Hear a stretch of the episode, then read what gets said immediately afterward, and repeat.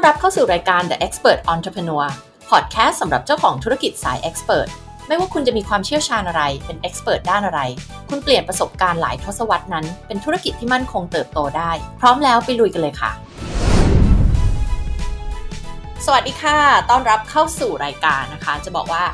ทุกๆทท่านไม่ได้มาฟังผิดรายการนะ ไม่ได้มาผิดพอดแคสต์นะคะอ่านิดาตัดสินใจที่จะเปลี่ยนชื่อรายการนะคะ จาก The Mindset Podcast นะคะ เป็นชื่อรายการ Podcast The Expert Entrepreneur นะคะ เหตุผลก็คือเพื่อให้มันเหมาะสมกับเนื้อหารายการของเรามากยิ่งขึ้นนั่นเอง เนื้อหาต่างๆ ยังคงเหมือนเดิมนะคะ เรายังคงพูดถึงเรื่องของ mindset นะคะ เรื่องของการพัฒนาตัวเอง เพราะว่าแน่นอนค่ะ เรื่องของ mindset เนี่ย เป็นองค์ประกอบที่สำคัญมากๆสำหรับเจ้าของธุรกิจนะคะ ที่คุณจำเป็นต้องมี mindset ที่ แข็งแรงมาก ๆ นะคะ champion mindset ที่จะพาเราไปถึงเป้าหมายต่าง ๆ ที่เราวางไว้สำหรับธุรกิจของเราได้นะคะ ไม่ว่าคุณจะทำธุรกิจยอดขายเท่าไหร่นะคะ เติบโตไปถึงระดับไหนเนี่ยคุณจำเป็นต้องมี mindset ที่มัน match กับเป้าหมายอันนั้นด้วย เพราะฉะนั้นเนื้อหาต่างๆ เหมือนเดิมนะคะ ไม่มีการเปลี่ยนแปลงยังคงพูดถึงเรื่องของ expert business นะคะธุรกิจที่ใช้ความรู้ความเชี่ยวชาญของคุณนะ ไม่ว่าคุณจะเป็นโค้ชเป็น consultant นะคะ เป็น service provider ต่างๆนะคะ เป็น course creator เป็น trainer นะคะทำอาชีพอะไรก็ได้ธุรกิจอะไรก็ได้นะคะ ที่ได้ใช้ความรู้ความเชี่ยวชาญของคุณนะคะ ในการสร้างรายได้สร้างธุรกิจของคุณนะคะ ก็วันนี้ก็เลยจะมาเล่าให้ฟังสั้นๆนี่แหละค่ะว่าเราเปลี่ยนชื่อรายการนะคะ ไม่ได้มาผิดรายการเดี๋ยวจะตกใจนะคะ ก็ที่ไปที่มาจริง ๆ บางท่านที่ติดตามข่าวสารของเราเนี่ยก็อาจจะทราบกันแล้วบ้างนะคะ ว่านิดาจะทำรายการพอดแคสต์รายการที่ 3 นะคะ เร็วๆนี้นะ ก็เปิดแล้วแหละที่ช่องทาง Spotify แล้วก็ Apple Podcast นะคะ สามารถกดติดตามกันได้นะคะ กับรายการคุยกันภาษาโค้ชนั่นเองนะคะ ก็จะเป็นรายการที่มาคุยกันเรื่องของโค้ชโค้ชนะคะอาชีพโค้ชเส้นทางการเป็นโค้ชนะคะความเข้าใจผิดปัญหาอุปสรรคต่างๆ เกี่ยวกับเรื่องของการเป็นโค้ชนะคะ รวมทั้งเรื่องของ leadership development นะคะ เราจะใช้การโค้ชเข้าไปช่วยพัฒนาคนในองค์กรได้ยังไงนะคะเราจะใช้การโค้ชเนี่ยมาใช้พัฒนาชีวิตของเรา ช่วยให้เรา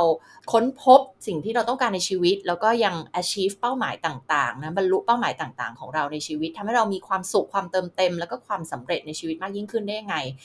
อันนี้ก็จะเป็นรายการพอดแคสต์ที่เกี่ยวข้องกับเรื่องโค้ชโค้ชโดยเฉพาะเลยนะคะนะเห็นว่ามันเป็นเรื่องที่ค่อนข้างเฉพาะทางก็เลยตัดสินใจ เปิดเป็นรายการใหม่ไปเลยนะคะ ชื่อว่าคุยกันภาษาโค้ชสำหรับวันนี้นะคะ เดี๋ยวก็ไปเข้าเนื้อหาของวันนี้ในรายการ The Expert Entrepreneur กันเลยค่ะ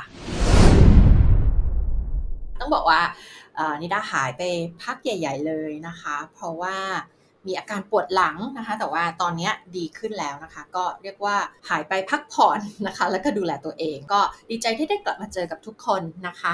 วันนี้จริงๆ ชื่อตอนเนี่ยนะคะ ก็อาจจะแบบ งงกันนิดนึงว่าเอ๊ะทำไมเราถึงมาพูดถึงเรื่องของ Facebook นะคะ วันที่นาอัดพอดแคสต์วันนี้นะคะ ก็เพิ่งจะมีการประกาศไปเมื่อประมาณ2สาวันที่แล้วเนี่ยน่าจะประมาณ 2 วันนะคะว่าบริษัท Facebook นะคะ ตัดสินใจที่จะเปลี่ยนชื่อเป็นบริษัทที่ชื่อว่า Meta นะคะหรือว่า Meta นั่นเองนะคะ คือ M E T A นะคะสำหรับใครที่เคยได้ยินเรื่องของ Metaverse นะคะ Metaverse คืออะไรแต่ถ้าเป็นสายเกมเมอร์สายเทคสายอะไรก็คงจะรู้จักนะคะว่าคืออะไร แต่ถ้าผู้ฟังที่ฟังอยู่แล้ว ไม่รู้ว่ามันคืออะไรจะอธิบายง่ายๆแล้วกันนะคะว่าคืออะไร Metaverse ก็คือถ้าเราเคยเห็นคนที่เขาเล่นเกมอะแล้วเขาก็จะใส่ที่มันเป็นแว่นตาเป็นพวกเอ่อ virtual reality เนาะเป็น VR ก็คือแบบว่า ใส่แว่นนี้เข้าไปแล้วก็เหมือนได้หลุดเข้าไปอยู่ในโลกแอนิเมชันหรือว่าเป็นโลกออนไลน์อะไรบางอย่าง เหมือนเราเข้าไปอยู่ในจอคอมพิวเตอร์ของเรานี่แหละนะคะ Metaverse เนี่ยทุกวันนี้เนี่ยนะคะเขาก็เอาไปใช้เกี่ยวกับเรื่องของการออกแบบเรื่องของ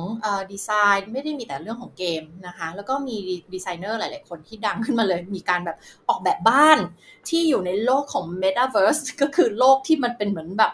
สร้างขึ้นมาเนี่ยนะคะเป็นดิจิตอลนั่นเองนะคะ แล้วก็ สร้างออกแบบบ้านขึ้นมาแล้วเขาก็สามารถที่จะขายได้ในมูลค่าสูงมากๆจริงๆนะคะแล้วก็มีคนซื้อด้วยนะคะมันเป็นอะไรที่ล้ำมากๆนะคะทีนี้ทำไมเรื่องนี้นะถึงตื่นเต้นกับการที่จริง ๆ หลายคนบอกว่าเปลี่ยนชื่อเนี่ยมันก็มีหลายเหตุผล อาจจะเพราะว่า Facebook เริ่มมีไม่ใช่เริ่มมีแต่มีมานานแล้วเนาะก็คือเรื่องของข่าวเชิงลบเกี่ยวกับแบรนด์ Facebook นะคะว่าเฮ้ย product ต่างๆของ Facebook เนี่ยนะคะมันสร้างความเสียหายกับคนเนาะการเล่น Facebook เยอะๆทำให้คนเป็นโรคซึมเศร้าอะไรเงี้ยนะคะหรือว่าเป็นเรื่องของการที่คนออกมาเป็น whistleblower นะเป็นพนักงานข้างในที่ออกมาบอกว่าเนี่ยจริง ๆ แล้ว Facebook เนี่ยมี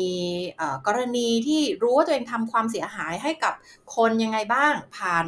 แอปพลิเคชันต่างๆ ของตัวเองนะคะ แต่ก็เมินเฉยไม่ออกมาจัดการนะคะไม่แสดงความแบบมีจรรยาบรรณของตัวเองออกมา หลายคนก็เลยบอกว่าเนี่ยการใช้แบรนด์ Facebook เนี่ยมันค่อนข้างจะเป็นเชิงลบกับธุรกิจ ก็อาจจะเป็นหนึ่งในเหตุผลที่เขาก็เลย rebranding บริษัทให้กลายเป็นชื่อ Meta แทน Meta เนี่ยนะคะ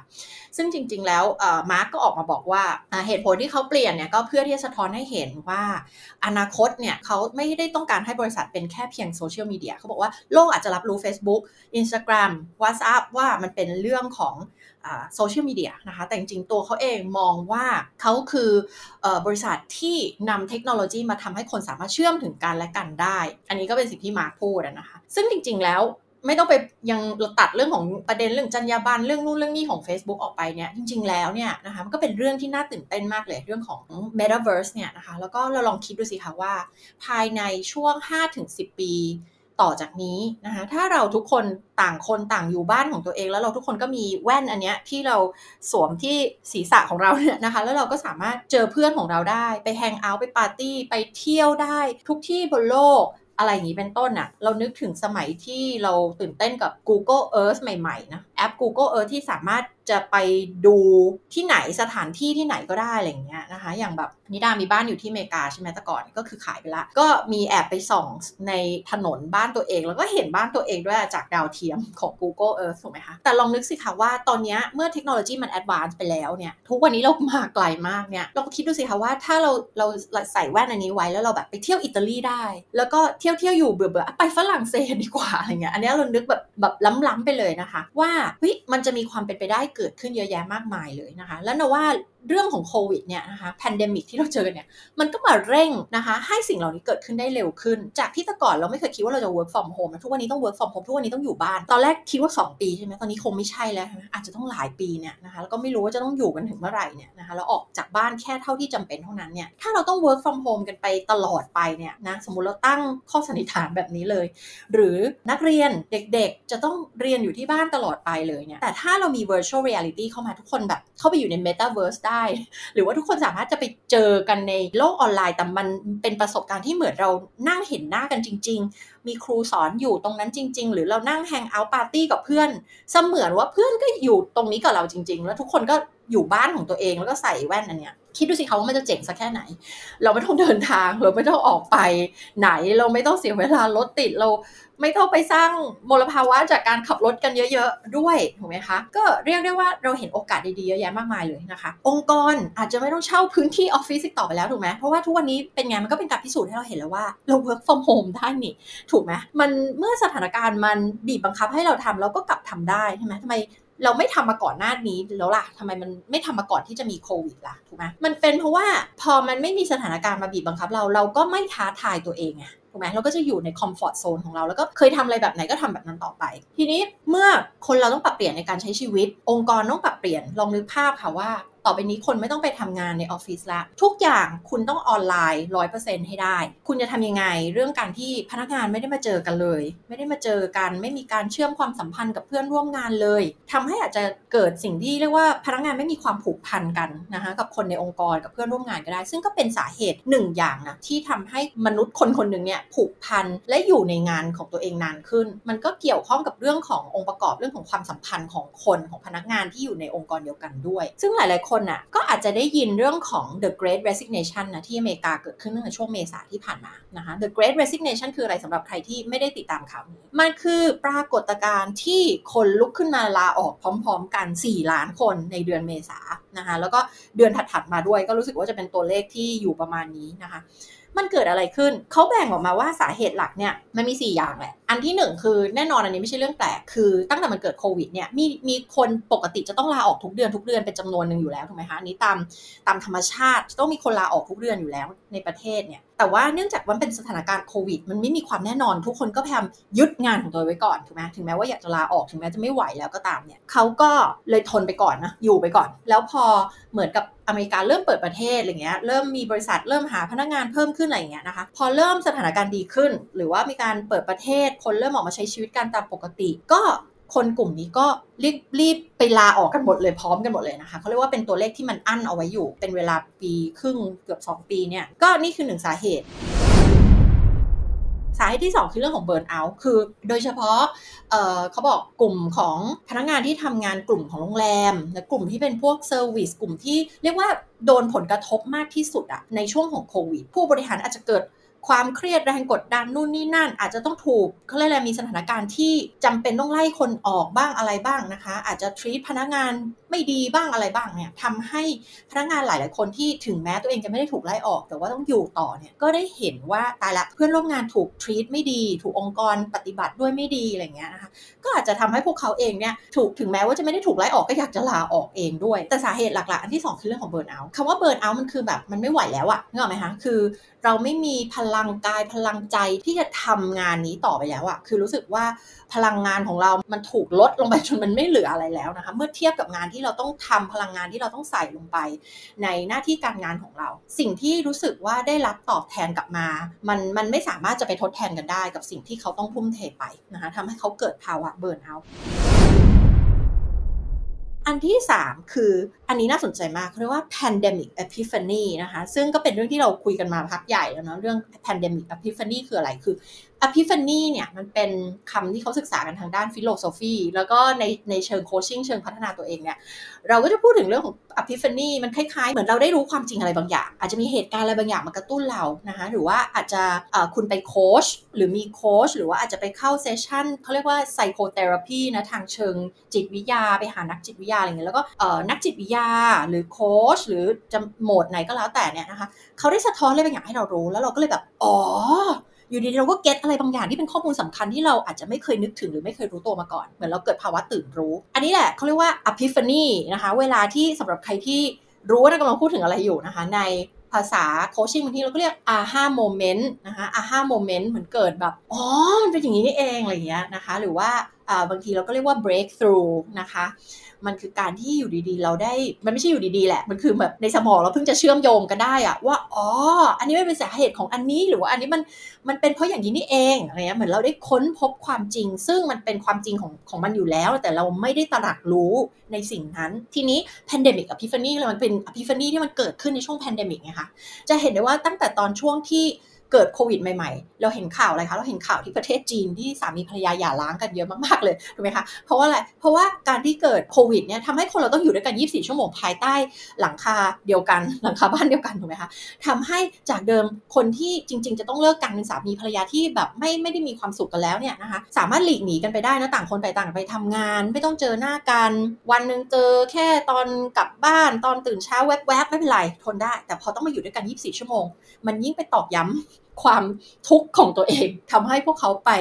หย่ากันจำนวนเยอะมากๆนะคะอันนี้ก็คล้าย ๆกันคือหลายๆ คนก็ได้เจอว่าตัวเองเนี่ยไม่มีความสุขกับงานที่ตัวเองทำหลายคนก็รู้สึกว่าองค์กรที่ตัวเองทำเนี่ยไม่ได้รักพนักงานเลย พอมันเกิดเหตุการณ์ยากลำบากหรืออะไรขึ้นเนี่ยก็ทำไม่ดีกับพนักงาน ปฏิบัติไม่ดีกับพนักงานอะไรอย่างนี้เป็นต้น พนักงานเองนะคะพนักงานบริษัทเนี่ย employee เนี่ยก็เลยได้แบบตื่นรู้เกิดภาวะตื่นรู้แล้วตั้งคำถามกับตัวเองว่าเฮ้ยเดี๋ยวเราทำอะไรอยู่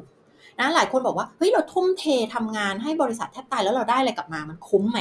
คนเริ่มตั้งคำถามมากมายกับชีวิตตัวเองนะอันนี้มันจะเป็นเรื่องปกติเลยเวลาที่เราเกิดเหตุการณ์เฉียดตาย หรือเกิดนึกออกไหมคะเรานึกภาพว่าถ้าเราเกิด เป็นโรคร้ายขึ้นมา หรือว่าเรารู้ว่าเฮ้ยมันเพิ่งเกิดอุบัติเหตุหรือมันเกิดอะไรที่ไม่เป็นเหตุการณ์เฉียดตายเนี่ยนะหรืออย่างเหตุการณ์ใหญ่ๆเช่นพวก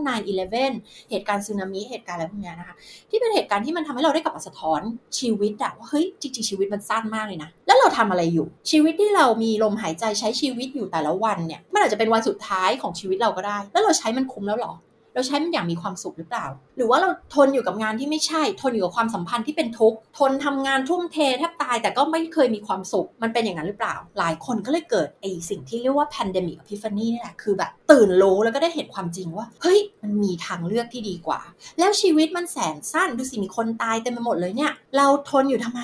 มันต้องมีทางเลือกที่ดีกว่านี้ หลายคนพอได้มา work from home ก็ติดใจไงรู้สึกว่าเฮ้ยมีเวลากับครอบครัวมีเวลากับลูก ไม่ต้องเดินทาง ไม่ต้องไปซื้อเสื้อผ้า ไม่ต้องใส่เสื้อผ้า ไม่ต้องแบบคิดเรื่องแต่งตัวอะไรมากมาย ไม่ต้องรถติด ไม่ต้องปลืองน้ำมัน ไม่ต้องเสียเวลาถูกไหมเพราะว่ามันเป็นอะไรที่เครียดนะ เรื่องของการเป็นรถติดกว่าเราจะขับไปถึงที่ทำงานได้ถูกไหมคะหลายหลายคนเจอว่าเฮ้ยเราสามารถทำธุรกิจได้นี่รายได้เยอะกว่าด้วย เราออกมาเป็นฟรีแลนซ์นะคะเรามาเปิดธุรกิจของตัวเองทำได้นี่มีโอกาสตรงนี้เยอะแยะมากมายเลยนะคะ ในโลกของออนไลน์ หลายคนถูกบีบให้ออกจากงานแล้วก็กลายเป็น เลยจับพลัดจับผลูไปเปิดธุรกิจแล้วก็กลายเป็นมีรายได้เยอะมากเลยประสบความสำเร็จมากเลย คือ pandemic มันทำให้เราได้เกิดโอกาสดีๆ หลาย ๆ อย่างกับชีวิตเราทำให้เราได้เห็นว่ามันมี choice อื่น มันไม่ได้มี choice เดียว เราไม่ต้องยึดติดอยู่กับงานเดิม ๆ เราไม่ต้องทนอยู่กับที่ที่เราไม่มีความสุขทำให้คนเนี่ยเริ่มต้นโดยการตั้งคำถามกับตัวเองก่อน ว่าเฮ้ยนี่มันใช่ไหมนี่มันใช่ชีวิตที่ใช่ไหมแล้วก็เริ่มมองหาหนทางอื่น ๆ นะฮะอันนี้ก็คือสาเหตุที่3 ส่วนสาเหตุที่ 4 ก็คือหลังจากที่ได้มาลองแล้วไง ได้ลอง work from home แล้วไง มีความรู้สึกเป็นไงคะ ไม่อยากกลับไปทำงานที่ออฟฟิศแล้วนะคะ แล้วก็พนักงานเยอะมากที่บอกว่า หลังจากที่เขาไปเซอร์เวยเนี่ยเขาบอกว่าถ้าบริษัทยืนยันให้เขากลับไปทำงานเขาจะไม่ไปแล้ว เขาจะลาออกแล้วไปเลือกบริษัทที่มีความยืดหยุ่น ที่ยอมให้เขา work from home ไม่ไม่ใช่อาจจะไม่ใช่ต้องทั้งหมด แต่ก็มีความ flexible อาจจะให้ไปออฟฟิศบางวัน work from home บ้างบางวันอะไรอย่างนี้เป็นต้น พนักงานเหล่านี้ก็บอกว่า เฮ้ยถ้าองค์กรเนี่ยไม่ปรับตัวไม่ยืดหยุ่น ไม่เห็นใจพนักงาน ไม่ใส่ใจเรื่องของความผาสุกของพนักงานเนี่ยนะคะ ฉันก็จะไม่ทนแล้ว ฉันจะไปมองหาตัวเลือกที่ดีกว่านี้ ฉันจะไปมองหาองค์กรที่รักพนักงานใส่ใจพนักงานใส่ใจความผาสุกของพนักงาน สนใจสุขภาพ สุขภาพกายสุขภาพจิต นะเรื่องของ work life balance ของพนักงานนะคะซึ่งอันนี้แหละเป็นสิ่งที่สำคัญมาก ๆ และ ผู้นำองค์กรและองค์กรจะต้องปรับตัว ต่อไปนี้จะทำแบบเดิมไม่ได้แล้ว ยิ่งหลาย ๆ องค์กรช่วงนี้ pandemic เกิดขึ้นนะคะ ต้องบอกว่า cash flow ก็ไม่ค่อยดีถูกไหม ต้องอยู่ในสภาวะที่ต้องประหยัดเงินสุดๆ ดังนั้นแปลว่าอะไร จากที่แต่ก่อนเนี่ยส่วนใหญ่แล้วเวลาที่พนักงานจะลาออกพนักงานดาวเด่นทั้งหลายท็อป a l เลนทั้งหลายจะลาออกทำไมคะบริษัทขึ้นเงินเดือนปรับตำแหน่งให้เลยทันทีไหมคะเหมือนคล้ายๆ แบบอุ้ยคุณจะไปงั้นฉันซื้อตัวคุณไว้ต่อเลยฉันจะจ่ายเงินให้คุณเพิ่มให้เงินเดือนคุณเพิ่มให้ตำแหน่งคุณเพิ่มเพื่อยื้อให้คุณอยู่ต่อ แต่ตอนนี้นะคะเมื่อมันเป็นสภาวะของโควิดนะหลาย ๆ องค์กร cash flow มันไม่ไม่ไม่ใช้ไม่ได้แบบแต่ก่อนแล้ว ก็จะต้องใช้อะไรคะจะต้องใช้เรื่องของการทำให้พนักงานมีความสุขจริง ๆ กับงาน จะมาใช้แบบเงินในการแก้ปัญหาแบบเดิมๆไม่ได้แล้ว และพนักงานเองก็เริ่มเกิดความฉลาดว่าเฮ้ยสุดท้ายแล้วระหว่างเงินกับความสุขเราจะเลือกอะไร เงินก็ยังอาจจะยังจะซื้อตัวใครบางคนได้อยู่นะ แต่ว่าสุดท้ายแล้วเราว่า pandemic นี้ก็ทำให้หลายๆคนได้คิดได้ว่าเฮ้ยความสุขในชีวิตเราคืออะไรกันแน่ต่อให้เรามีเงินเยอะแยะมากมายแต่เราไม่มีความสุขแล้วคุณค่าของมันอยู่ตรงไหนมันจะทำไปเพื่ออะไรนะคะดังนั้นว่า เหตุการณ์นี้ในช่วงปีครึ่งสองปีที่ผ่านมาทำให้คนเราได้ตื่นรู้ได้มาเจอความจริง อะไรเกี่ยวกับโลกใบนี้ เกี่ยวกับองค์กรที่ตัวเองทำอยู่ เกี่ยวกับชีวิตที่ตัวเองใช้อยู่ เกี่ยวกับการให้ความสำคัญของสิ่งต่างๆ ในชีวิตนะคะว่า บางทีเราบอกว่าชีวิตครอบครัวเนี่ยคือสิ่งที่สำคัญที่สุดของเราเลย แต่เรากลับเอาเวลาทั้งหมดเราร้อยเปอร์เซ็นต์ไปทุ่มเทให้กับบริษัท แล้วเราก็ไม่ได้ใช้เวลาอยู่กับครอบครัวเราอะไรเงี้ยนี่คือหนึ่งตัวอย่างนะหรือหลายคนแบบจริง ๆ แล้วแบบไม่ชอบงานของตัวเองเลยแต่ก็ทนทำอยู่นั่นแหละห้าปีสิบปีนะคะ บอกตัวเองทุกวันว่าเดี๋ยวจะลาออกเดี๋ยวจะลาออกเดี๋ยวจะไปทำความฝันให้เป็นจริง เดี๋ยวจะออกแล้วเดี๋ยวจะออกแล้วแต่ผ่านไป10 ปีคุณก็ยังไม่ได้ออกนะคะก็หวังว่าจริง ๆ อย่างน้อยประโยชน์ที่เราจะได้จาก pandemic ครั้งนี้นะคะคือการที่ช่วยพวกเราตื่นมาเจอกับความจริง ยอมรับความจริงที่อยู่ตรงหน้าเรา จริง ๆ คนเราเนี่ยความจริงมันอยู่รอบตัวเรานี่แหละนะแต่ว่ามันอยู่ที่ว่าเราจะมองเห็นความจริงนั้นๆไหมเราจะยอมรับความจริงนั้นไหม บางทีเราบอกว่าเราอยากรู้ความจริง แต่ความจริงอยู่ตรงหน้าเราแล้ว เรายังไม่อยากจะมองเลยเรามองว่าอย่างน้อยนะแพนเดมิกก็เป็นสิ่งที่เป็นเหตุการณ์ที่มันเกิดขึ้นกับคนทุกคนบนโลกใบนี้ ทุกคนได้รับผลกระทบหมดไม่มากก็น้อย อย่างน้อยสิ่งที่ดีที่จะเกิดได้จากเหตุการณ์ที่เป็นวิกฤตครั้งนี้นะคะคืออยากให้ทุกคนได้กลับมาสะท้อนกลับมาตื่นนะคะ ตื่นมาเจอความจริง แล้วก็ หยุดที่จะหลบหลีกความจริงที่มันพยายามจะบอกเรามาตั้งนานแล้ว เราต้องกลับมานั่งคิดว่าความจริงเหล่านั้นมันมีอะไรบ้างนะเชื่อว่าในช่วงหลายปีต่อจากนี้นะคะ ก็จะต้องเกิดการเปลี่ยนแปลงอย่างอย่างเยอะเลยนะคะในทุกภาคส่วน ไม่ว่าจะเป็นวงการการศึกษาวงการธุรกิจนะคะธุรกิจประเภทต่างๆ หลาย ๆ ธุรกิจนะเชื่อว่าจะต้องหายไป นะคะแล้วเขาจะต้องเปลี่ยนทิศทางธุรกิจแล้วไปทำธุรกิจอื่น หรือว่าเริ่มที่จะต้องหาสินค้าผลิตภัณฑ์ หรือว่าบริการใหม่ๆ เข้ามาในธุรกิจของตัวเอง เพื่อมันตอบโจทย์กับชีวิตที่เปลี่ยนไป อย่างเราเห็นเรื่องของ Metaverse มาแล้วเนี่ยเราต้องเริ่มคิดแล้วค่ะว่าธุรกิจของเราเนี่ยมันจะไปเกี่ยวข้องยังไงนะคะถ้าาต่อไปนี้คนทุกคนไม่ต้องออกจากบ้าน ทุกคนอยู่บ้านกันนังใส่แว่นอันนึงไปเจอกันได้ไปปาร์ตี้กันได้ธุรกิจอะไรจะต้องหายจากโลกใบนี้บ้างถ้าคนเราแบบไปเที่ยวได้เลย โดยที่ไม่ต้องไปถึงที่นั้นได้จริง ๆ ไม่ต้องบินไปอะลองคิดดูสิคะว่าธุรกิจอะไรจะกระทบบ้าง ตึกล่ะ ถ้าพนักงานไม่ต้องไปทำงาน ตึกจะว่างเยอะมากเลย ตึกพวกนี้จะต้องกลายไปเป็นอะไรคะ เราต้องเอาตึกพวกนี้ไปทำอะไรกันแทนนะ หลาย ๆ ธุรกิจจะต้องเริ่มคิดกันแล้วนะคะ ถ้าถ้าไม่ใช่ว่าป่านนี้ต้องคิดได้แล้วเนาะเพราะผ่านมา2ปีแล้วเนี่ย ก็ต้องเริ่มคิดแล้วจริงจังนะคะว่าต่อจากนี้ธุรกิจของเราเนี่ยสิ่งที่เราเราให้กับผู้บริโภคนะคะ หรือลูกค้าของเราเนี่ยมันจะยังเป็นที่ต้องการอยู่หรือเปล่า หรือว่ามันจะหายไปหรือค่อย ๆ หายไปจากโลกใบนี้ ถ้ามันเป็นอย่างนั้นมันไม่มีประโยชน์ที่เราจะไปนั่งพร่ำบ่นนะคะ แต่เราต้องเริ่มคิดละว่าแล้วเราจะไปทำธุรกิจอะไรล่ะ ที่มันจะตอบโจทย์กับโลกอนาคตต่อจากนี้ โลกที่มันเปลี่ยนไป พฤติกรรมมนุษย์ที่เปลี่ยนไป ความคิดของคนที่เปลี่ยนไป ทุกๆ อย่างมันเปลี่ยนไปหมดเลย แล้วเราเนี่ยจะ innovate ธุรกิจของเราได้ยังไง เราจะเริ่มคิดไอเดียใหม่ๆ ที่มันตอบโจทย์นะคะกับคนยุคใหม่ กับไลฟ์สไตล์แบบใหม่ กับวิถีการทำงานแบบใหม่ คิดไปเลยนะคะว่าถ้าเราไม่ได้ออกจากบ้านอีกเนี่ยช่วง 5 ปีเนี้ยนะคะเรายังต้องอยู่บ้านกันต่อไปนะคะธุรกิจบริการอะไรบ้างหรอที่ผู้บริโภคต้องการ ช่วงนี้ก็ Netflix ขายดีมากถูก ไหมซูมเติบโตมากอะไรที่เป็นออนไลน์ เติบโตเยอะมาก เติบโตกันสุดๆนะคะมีแอปมีซอฟต์แวร์ใหม่ๆ ออกมาเพื่อตอบโจทย์ของคนที่ work from home นะคะอยู่บ้าน ถ้าเราทำธุรกิจ service ต่างๆ ที่รอให้คนไปห้าง ตอนนี้จริงๆเราต้องคิดแล้วนะคะว่าคนไปห้างไม่ได้ ถ้ามันไม่มีการไปห้างเนี่ยต่อไปนี้เนี่ยต่อให้ห้างเปิดแต่คนไม่อยากเดินทางไปแล้วอะด้วยความที่มันอันตรายหรือว่าเราขี้เกียจไป หรือว่าเราเราชินกับวิถีแบบนี้แล้วที่จะไม่ต้องเดินทางไปนะคะ ธุรกิจประเภทเหล่านี้ก็ต้องคิดแล้วถูกไหมคะว่าคุณจะเอาเซอร์วิสเหล่านี้ deliver ให้ผู้บริโภคถึงบ้านได้ยังไง ทุกธุรกิจจะต้องเริ่มคิดแล้วค่ะว่า คุณจะมา fully ออนไลน์ได้ยังไง คุณจะ deliver product และ service ของคุณให้ลูกค้ายังไง ถ้าเขาไม่ออกมาข้างนอกบ้านแล้ว ก็มีหลาย ๆ อย่างที่ต้องคิดวันนี้นะคะ ก็มาเล่าให้ฟังสนุกๆนะสองสามเรื่องประมาณนี้นะคะ